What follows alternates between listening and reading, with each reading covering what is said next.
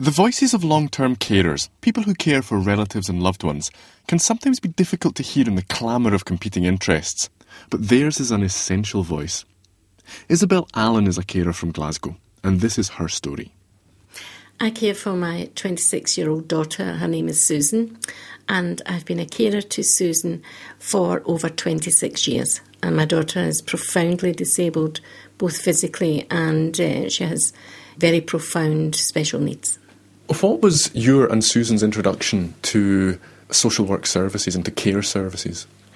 I guess that first introduction came when Susan was about 13 or 14 initially, because that's when we first started to use respite. That was a hard transition to make to let your child go to such strangers. That was the very first thing. And then the big thing came in the transition when Susan had to leave the special needs school and come out into the big world, if you like. Only then did I realise that the education system cocooned her to some degree. She had a right to education, but once she left education, she had no rights. They didn't need to provide a day centre, they didn't need to provide support mechanisms for her, and it was unbelievably scary. So, how did you go about getting more help in the end then? partly through the social work resources, uh, partly through uh, my own investigations to try and find out what was out there for my daughter and partly through word of mouth from other parents. It took us two years to find the right centre for our daughter. Tell me about your relationship with social work at that point. I think what I found at that stage was the social worker at that time seemed to want to direct her future rather than work with the family. And I found this actually quite infuriating and very disturbing because this was still my daughter. And for example, I found the social worker then at that time was really directing our future by making appointments without consulting me, without involving me. And what was your response to that? Well, quite frankly, I just didn't permit it. Uh, I was absolutely um, determined that this was my daughter who I had lived and loved and cared for, and unless my expertise, my knowledge, my skill was taken on board, I wasn't going to permit somebody to walk into your life who didn't know this woman and tell me what was best for her. I mean, that is arrogance at its worst. At the very least, it was um, uncourteous. Did your social worker take those concerns on board? No, he took them very personally, which actually reinforced to me that it wasn't a very professional way to deal with things. Um, however, believe it or not, we worked together over the years and we worked our way through these things. But I think the power is about power base. You know, many people who work in that very powerful situation, I believe, can use their power very inappropriately. Power at its best should be used that you never notice it's happening. It should be so, you should actually abdicate your own power in order to empower somebody else. So power shouldn't really come into the equation. It's about being there and using your skill to support a family. Let's talk about your situation now. Talk me through what sort of care services are provided these days. Mm. Well, the care services that we've got, um, I, I, suppose in many ways I'm quite fortunate. And I say that tongue in cheek because I'm fortunate because I've fought for what I've got for my daughter. So it's not been handed to me in a plate. She goes to a day centre. and the day centre she goes to is one that was actually created and built by parents of profoundly disabled adults because there was nothing there in the system. And she goes there four days a week. We also have a community based service that comes in twice a week to help bathe my daughter. And then I also have a system called Independent Living Fund, which I think is brilliant. And that is where I personally employ somebody to support Susan two days a week. You described it as brilliant. Why is it brilliant? It's brilliant because it gives me the thing that I'm always looking for in life. It gives me control, it gives me choice and it gives me flexibility. And that's what's crucially important when you're looking after someone. Do you not get that from the other services that come into the house? Well, no, simply because they're too vast, they're too large, and they're too prescriptive. Talk me through some of the weaknesses of the of the services that are provided to you. The weaknesses, well, maybe in a general sense, some of the weaknesses in the services are the fact that they are prescriptive. They have to, for example, if it is a statutory service, you know, like social work resources, And this isn't a personal criticism about any individual, it's about the system as it stands.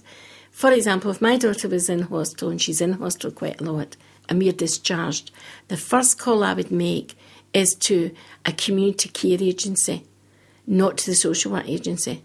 Simply because I can get through to the community care agency, I can negotiate what I want on the phone, like, could you send out an extra worker tomorrow?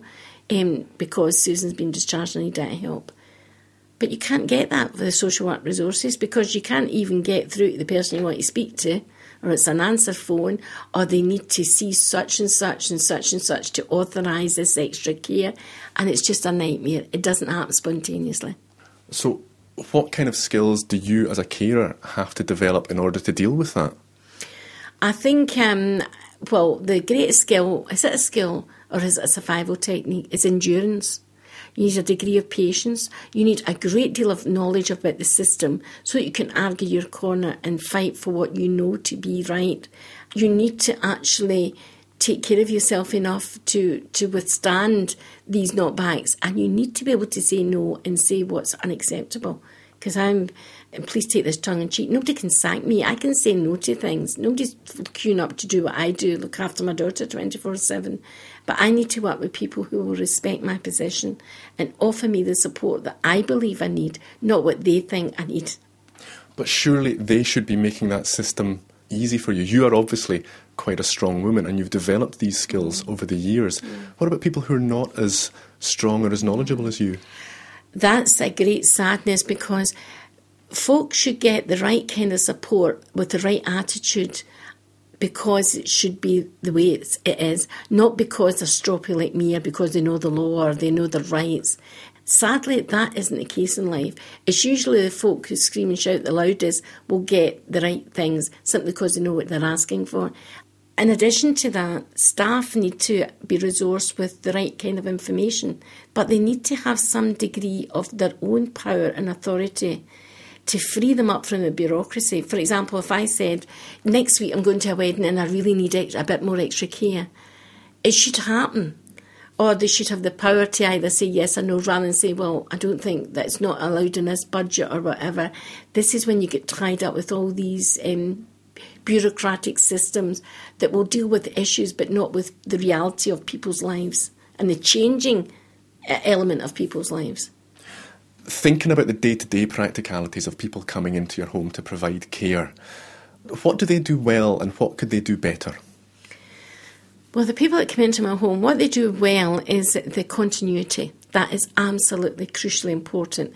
This continuity of the same people coming in, knowing my daughter, knowing my home, knowing the layout. Uh, what they do well is um, relating well to my daughter and also keeping within the boundaries of what I'm asking them to do and, and appreciating they're working in my home, not in a care establishment. This is my home where myself and other family members live and respecting that as such. Do you think the people coming into your home take your views and needs into account as well as Susan's needs? I believe they take my views into account simply because I make it very clear of what I'm looking for for myself and my daughter. But I also have to resource the folk that are coming in by the right information. So apart from me saying verbally what I want, I actually have profiles about my daughter which are updated all the time because she's very complex. I have a duty, I think, to, to support workers coming into my house in that respect. However, when I provide them with the right equipment, the right information, I really do expect then they will adhere to what I'm looking for for my daughter. On a personal level, though, what is it like for people who are not family members, who are not friends, coming into your home to work in your home? On a personal level, if the truth be known, who in their right minds would want that? Nobody wants strangers coming into their own home. The reality is, I have to live this life not because I choose it, but because it's necessary. Because I cannot care for my daughter on my own, I need other people. But if people could just realise and look at it from where they're at, in their own home, would you value strangers walking in um, when you're not there? I mean, uh, for an example, if I come in and I'm looking for the butter knife, It's my house. It's my drawer where I keep all the utensils, but I can't find the butter knife because somebody that I don't know has put it in a different place. It's a very surreal life. And in addition, you've got to think of when you've got other family members. Now, my sons have now grown and left, flown the nest. But when my boys were living here, how invasive for them it was when these troops of people would come in to look after their sister. But this was their home as well. So not only were they invading the privacy of our home, but my sons' lives were being invaded as well. And that was very difficult for them. In a sense, it's uh, it is an impossible situation. They have to come into the home to provide care. How could they make it easier for you? What can make it easier is if the people that come in have really good boundaries, respect your home, and also show good warmth and use a skill if you like, but you're meeting a real person. It makes life a lot easier. I think what's crucially important as well is issues of confidentiality, because this is my home. You know, you don't want folk carrying things out your house about yourself or other family members. And I guess that again comes down to the continuity of relationship between you and the people that come in. You can learn to trust them, for example. That continuity is absolutely critical for the relationship, not just for my daughter. She needs to see familiar faces, but also for me. I truly would not accept different faces coming in to work with my daughter. Not only would it not be good for Susan, but I couldn't develop that degree of trust. I need to know someone and get to know them and have that relationship with them. In practice, how easy is that though? Because there must be situations when people go off on holiday, when people are ill, that new people have to come to the house. Yeah. Again, I think I've been fortunate, or else it's because I've demanded it, that I have requested that there is a core group of people that work with my daughter. If one leaves, for example, I would fully expect somebody else to be trained up. And I think carers need to be more assertive and say, I'm sorry, I'm not accepting that. I want at least three or four faces that I know to work within that ratio so that one of the four are always coming in. Was that forthrightness something that you had to learn? It was simply because I had to feel assertive enough without it coming across as being aggressive, but I had to move out of this passive position there was no point in having um, folk coming into my home and dealing with something and them leaving and me feeling aggrieved about something. I had to be open up front and deal with issues as they happened. I think this has been a natural evolution in, in just caring for Susan. Most definitely in the last 15 years, I have been far, far more assertive than I've ever been, perhaps because of the realization that it is me that lives, loves, and copes with her and I don't do a job of work, I live a way of life. Everybody else involved with my daughter in the professional capacity can walk away. I can't walk away. What effect does all this caring have on the rest of your life? Is it tiring? Is it stressful? It's always stressful because you're living a life 24 7. The stress levels are acute. You have no opportunity to be spontaneous. You have to plan everything. And when you plan everything, even to the finest detail, all those plans have to be changed at a minute's notice if the person takes ill, for example. You're living with chaos uh, practically all the time. You're living with unpredictable situations all the time. You might not be able to get the sleep that you want. My sleep pattern is very erratic because it depends when Susan's up in the middle of the night you might not be able to finish that cup of coffee you had because the, the person's needs always comes first. That takes a very challenging demand on the carer. Have you had a carer's assessment? Well, there's two things about carer's assessment. One is being uh, informed about it, and one is having it. Um, I know of carer's assessments. Have I had one formally? Absolutely not. I've never been shown the pro forma. I've never been involved in the process. I think there's been something done in a very intangible way but uh, I haven't actually been offered one. However, I should have been offered one. So should many thousands of other carers out there. So, how easy is it for you to look after your own needs and, and the needs of your family? I think for me, what I had to learn years ago was how to be selfish in order to be selfless. And that means I have to take care of myself first. If I'm not okay enough I'm not a good resource to my daughter or to the rest of my family. Now, the paradox is that means I say no to the very people I love. either to my daughter or to my family. And when I say no, other folk aren't going to like it. But if I've had enough, I've had enough. And if I need a break, I need a break. Um, so that is the way I take care of myself. People listening to this interview might think we've been talking about caring in a quite a negative way. Is there a good side to caring? Is there a rewarding side to caring? I hope this doesn't come across as negative either, but I have to be honest with you. I would rather be a mother to my daughter than a carer to my daughter. And the reality is, nobody, but nobody, chooses to be a carer. If you choose to be a carer, it means somebody that you love is either sick or ill or is elderly. The minute you become a carer, you can choose whether you want to continue to care, but nobody chooses to be a carer. That's the first thing. So I'd rather be a mother than a carer. What's rewarding about being a carer from my point of view is that I have fought really hard and it is so difficult but I have tried to form an equal relationship with my daughter. And this is a woman of 26 who has the cognitive level of a year old baby, but I still treat her as an equal. That is the rewarding part for me. I do things with my daughter, I don't do them to her, and I don't do them for her. I do it with her, and that's what's rewarding for me in being a carer. Is that easy? No, it's the hardest thing I've ever had to do in God's earth because it is so much easier to control somebody who can't be involved in that level. But to actually treat them as an equal is really, really hard work. When you look to the future, when you look to your life and Susan's life 10 years or 20 years down the line, what are your thoughts? I guess when I look to the future, it, it looks quite scary. Susan is 26 now. The problems my husband and I are facing now, dealing with Susan, are not the problems we faced 10 years ago.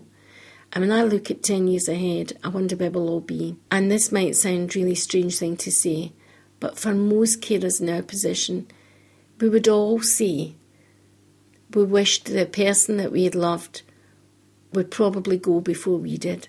Now, that's not as weird as it might sound, simply because most of us realise that there's not the kind of system out there that all of us would necessarily want for the person that we love. Um, I know a lot of people would dispute that. However, if I had a wish list, I guess what I'd love for her is for her to have her own security in her own life with people around her that would care for her the way that I would want them to care for her. I don't know that I feel confident that that's out there yet. So I guess what I'm looking for for the next 10 years is for us to continue to care for her, but for us to have increased support to enable us to do that. Isobel Allan, thank you very much. Thank you. From the Open University. For more information, go to www.open.ac.uk forward slash use.